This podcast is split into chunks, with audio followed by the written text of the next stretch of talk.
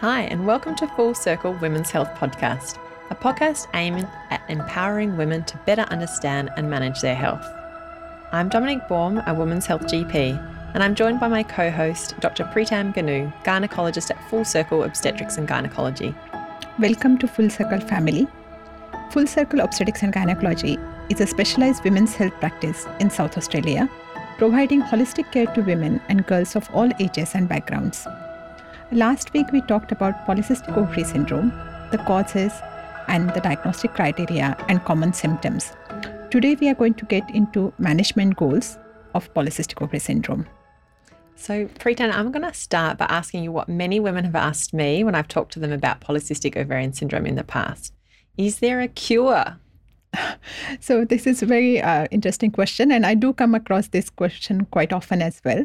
So I quite often say that polycystic ovary syndrome is a genetic tendency with the hormonal imbalance. So if your hormones are imba- imbalanced, you don't get any symptoms. But if they get imbalance, then you start getting symptoms. In simple words, there is no cure, but we sort of focus on the management um, over the lifetime.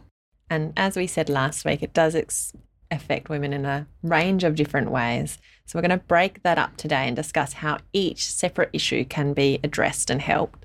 And I'm going to start by talking about weight, which is, as we said, often a woman's number one priority. Absolutely. So, we talked a little bit last week about insulin resistance being a big factor in polycystic ovarian syndrome. And it's one of the theories about why polycystic ovarian syndrome develops. So, 85% of women with polycystic ovarian syndrome do demonstrate insulin resistance, which means if we were doing blood tests and things to measure those levels, they would show some actual evidence of insulin resistance. And what that means is that your body isn't able to effectively use the insulin that you're producing to move blood glucose into your cells. And that leads to your body producing higher levels of insulin. And those higher levels of insulin can contribute to weight gain or difficulties losing weight. And it can also lead to higher levels of blood sugar, and that can predispose you to developing diabetes down the track. So we know that being overweight in itself can then cause more insulin resistance and it can become a real cycle of weight gain, worsening PCOS symptoms, which then worsens weight gain. So we really want to try to help women break that cycle. Yeah. So managing weight and aiming for a healthy weight is a really important part of managing polycystic ovarian syndrome um, and reducing those future risks of things like diabetes. Um, and we know that you know, even 5 to 10% of weight loss in a woman uh, who's overweight or, or obese can make a huge difference both to symptoms but also to things like fertility and can also help regulate a woman's cycle. And so it can be really helpful to chat to a dietitian as um, one way of supporting yourself in learning about healthy eating and polycystic ovarian syndrome, because there is quite a lot of growing evidence that eating in a slightly different way and maybe grazing through the day on what we'd call low GI foods, uh, rather than having large meals or high GI foods, can help stabilize those insulin levels. And so that can be a really helpful lifestyle change. Um, but there's also a medication that we sometimes prescribe or often talk to women about, which is called metformin. Um, and that's actually a, a diabetes medication, but it works to help open that gate in our cells so that our insulin can more effectively move blood glucose from the bloodstream into the cells. And it can really help when combined with healthy lifestyle and regular exercise.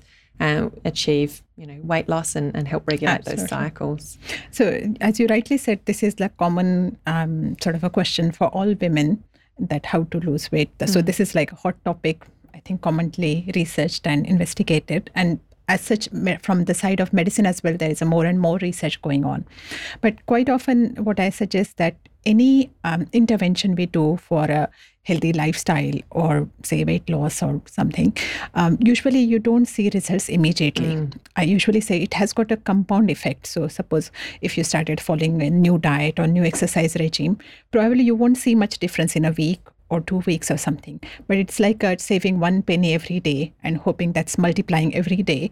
And by the end of three months, if you do it regularly, consistently, it is going to have compound effect. So that consistency is very important. Other important thing I quite often suggest that uh, quite some women get really stressed about their weight. That weight is above, weight is less. They are not able to do anything or getting a bit more frustrated. So quite often I suggest that, um, like yes, definitely we need to look at medically. We look at like a BMS and things like that. But it's really important to have a healthy lifestyle so as as much as we look at the diet and looking at the dietitian we also want to have some exercise mm. uh, in their lifestyle um, medically exercise i call it as a sort of a natural medicine because that will that is one of the similar to metformin it will in, decrease the insulin resistance naturally mm. and that will sort of help with the symptoms as well so diet exercise similarly stress management and sleep are also a very important part of the lifestyle changes for polycystic ovary syndrome. That's such a good point. We really want to make sure that we're supporting women holistically yeah. uh, from lots of different angles managing their health. Yeah, definitely. What about cycle control, Preetam? Because yeah. that's a big topic in thing. itself. And uh, like quite often I get uh, women referred to me because either they are having no periods or sometimes they are having very frequent periods. And when I say no periods, it's like sometimes they are not having periods every monthly, but suddenly when they get period for say after four months, they're bleeding for 10, 12 days, and that's quite heavy bleeding.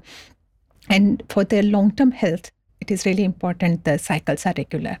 Now, with the polycystic management, polycystic ovary syndrome management, as we've discussed before, it depends on what our management goals are. So if someone comes to me and say that their periods are really irregular, we sort of look at their all the history in terms of their age and what their plans are for pregnancy and what's important for them. So if someone is not planning for pregnancy and then having irregular cycle, quite often first line Medicaid first line management after ruling out that there is no other cause is more of a hormonal management mm-hmm. so which is like a contraceptive pills. And with the contraceptive pills they have been in market for last 50 years quite safe for most women. And there are like a hundred different types so we can find which which one suits one sort of thing typically for polycystic ovary syndrome we try to have a combination of the pills in a way that they have a little bit of a anti androgenic effect so they will help with the male hormone side effects with the with that as well so they will help them to regulate their cycles but also help them with other symptoms like acne and things like that. So common contraceptive pills we look at like a Diane 35 or Estelle 35 or um, Yaz, which has got this anti-androgenic effect. Mm. But having said that, every women individually we need to see what their symptoms are and what their goals are. And some women find that they can't take combined contraceptive pills, and then we need to look at some other options for them to manage the cycles. Or in some patients, uh, they don't want to be on the contraceptive pills or don't want to be taking birth control pills every day. And then we sort of try to have them only progesterone tablet for one or two weeks in the month to get their cycle regular, mm. like Provera or Primalut N tablets. Um, similarly, there are other symptoms we look at as well. So, would you like to talk a bit more about the um, their mood or yeah definitely so just circling back to the contraception i think that's a great point that it's um, you know, there's a lot of options these days. Oral contraceptive pill is one, and it's one that we commonly do use. Um, but we take into account what is a woman's preference, and there's some really other, you know, set and forget options which are fantastic, like the Mirena IUD Definitely. is a really good option. Um, and some women might not be bothered by their irregular periods. And so then we'll just chat to them about the medical need, if they're not taking any hormonal contraception, to have a natural bleed every three months. And that's when we'd use one of those progesterone pills like Provera that you mentioned. Hmm. Um, but touching on um, mood, that's something we briefly touched on last episode that a lot of women do and notice higher rates of anxiety or depression when they're having to manage something like a chronic health condition, for example, polycystic ovarian syndrome. And we think that the hormonal changes are probably also contributing to that. Um, and so sometimes women feel like they can't talk about their mood easily in mm. doctor's appointments, but it's a really important thing to bring up. And it's something that we as doctors should also be checking in with our patients because there's a lot that we can do to help support a woman with, you know, low moods or anxiety. Um, of course, starting from those lifestyle strategies and you know making sure you've got a nice sleep habit and sleep hygiene and looking after healthy eating and looking after you know regular exercise. All those things help. staying socially connected is so important as well. Um, but we can also look to set up a mental health care plan, which can help a patient access psychology with 10 Medicare funded sessions um, each year. And with COVID funding, currently that's up to 20. So it's something that women should definitely consider going to talk to their general practitioner about. Yeah, definitely. Now, that brings to me to the other symptom commonly women suffer with polycystic ovary syndrome is called as a hirsutism mm. or abnormal hair growth, um, like having upper lip hair or um, hair, lots of hair on their skin, sort of thing. Um, and as I mentioned before, with the contraceptive pills, uh, because some part of the contraceptive pills has got anti-androgenic action that can help with these symptoms as well. But our normal hair development cycle usually takes about three months. So mm. if you started contraceptive pills, it's not going to show anything in first two months. After three to six months, it may slow the growth. So quite often we need to look at some uh, other options like uh, depilatory creams or laser or some anti-androgenic medication specifically for hair growth or creams to help with those symptoms. And just on the contraceptive pills, point of view, sometimes some women are very hesitant and worried about the hormones, um, particularly what would be the long term side effects and whether that will affect them. But quite often, I think that, and we need to look at the individual person and their needs. But if we look at in general risk and benefits, the risk with the polycystic hormonal imbalance in our body is much higher. So if we can even for a short term help help to balance it with the contraceptive pills I think that is really helpful. Yeah, I think so too. And also letting a patient know that the hormonal contraceptive pills or whatever we choose to help a woman access as the, her choice of hormonal contraception, it's not changing forever those underlying hormones. When you stop them, that natural cycle, whether it's regular or whether it's irregular, is going to resume. Because a lot of the time, women tell me, I started the pill when I was 14, and no one told me that it was going to impact my fertility or my cycle now that I'm 25.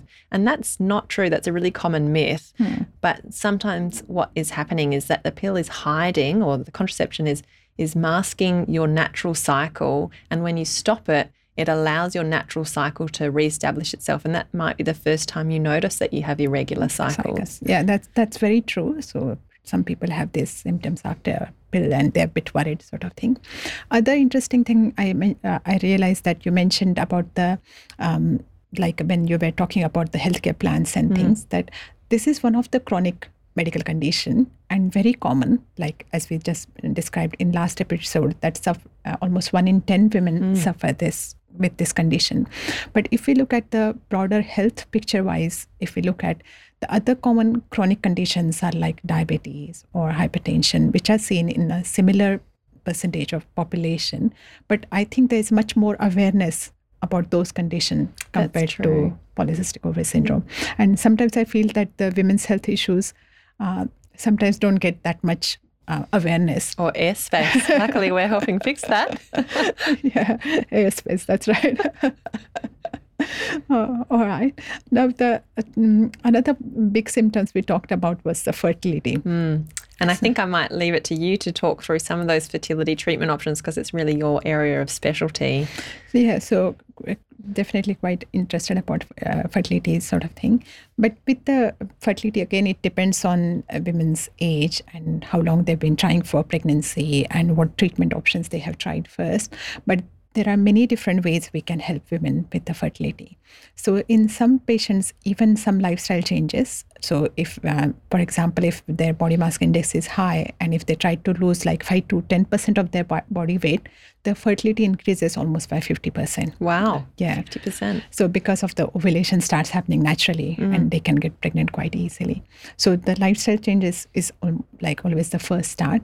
But if someone is trying for pregnancy for, say, more than six months or after the age of 35 or before age of um, 35 they're taking long time then we need to look at what we can help and after doing all the investigations so whether they have a problem with the ovulation problem with the tubes or a problem with the male factor if we found that the polycystic ovary syndrome or the ovulation is the problem then we look at the medication which will help to ovulate they mm. call it as a ovulation induction medication for a long time, we used to use a typical ovulation induction medication called as a clomiphene citrate.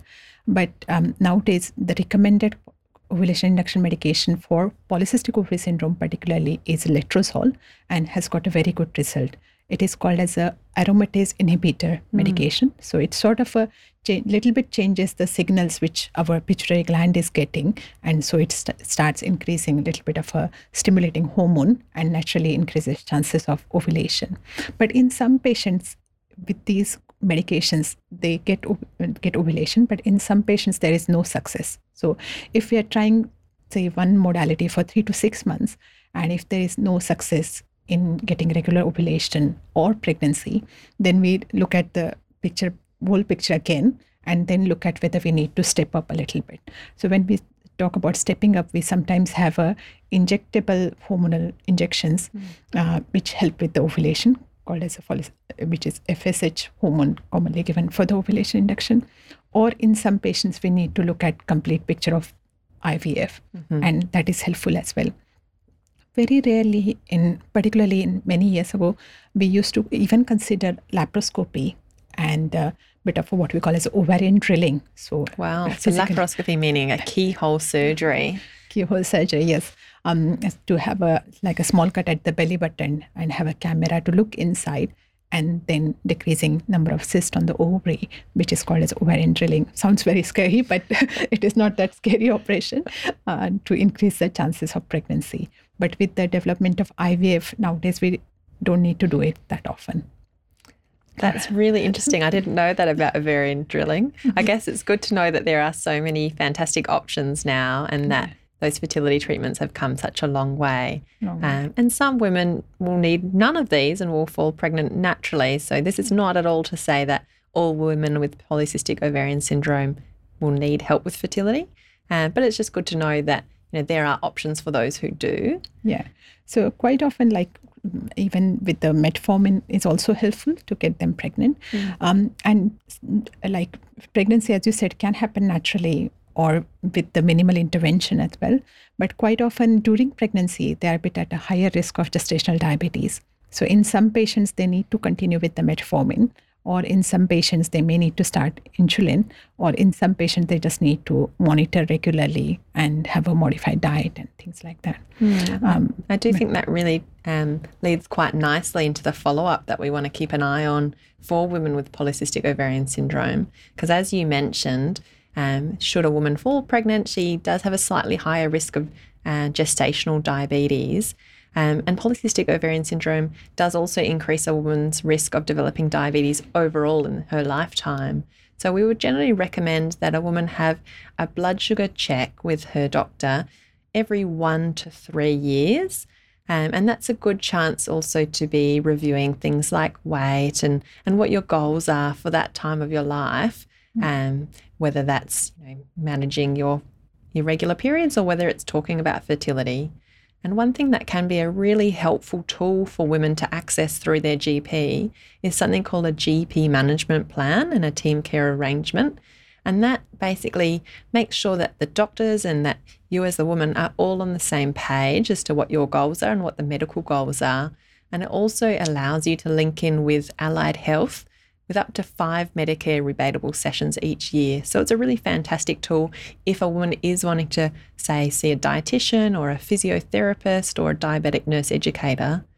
Um, and I think we mentioned earlier, mental health care plan is available, of course, and that's a separate plan. So a woman could have both a mental health care plan for psychology support as well as a GP management plan for that other allied health support.